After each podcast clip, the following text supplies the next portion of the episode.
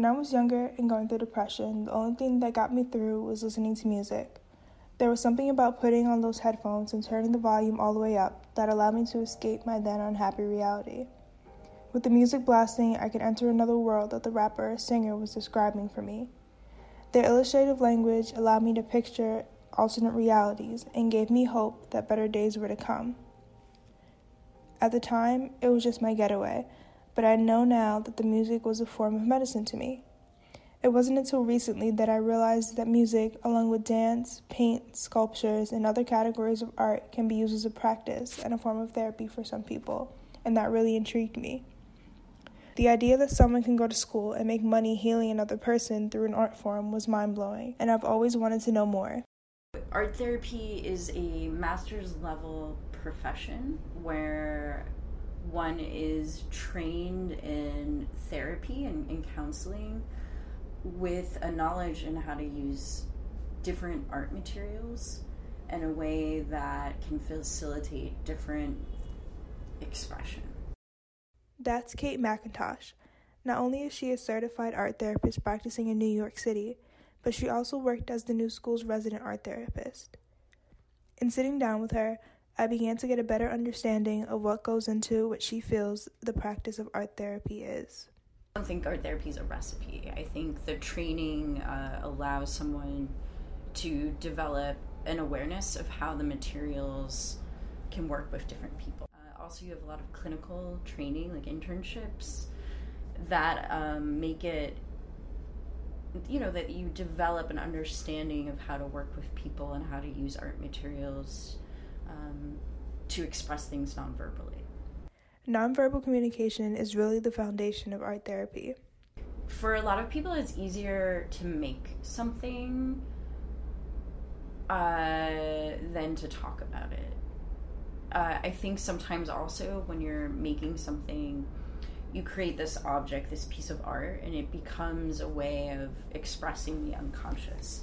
So there can be a lot of things that are unexpected uh, that you know might not come up verbally talking about it.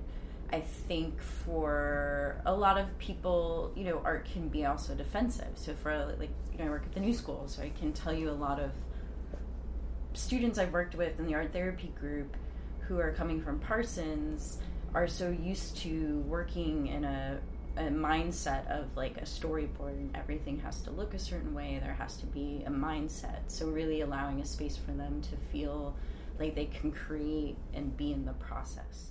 The action of expressing the unconscious is something that I found happens naturally for artists even outside of the practice of art therapy. Imani, an artist and friend of mine let me into her emotions on the form.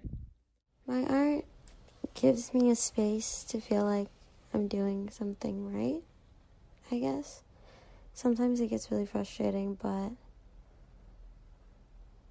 I really do feel like I'm doing good or like this is like my my way of feeling in a space where I'm comfortable, I guess. Imani's a painter and uses art to express herself, but not in the traditional sense where like, oh, I have an idea and I want to get it out.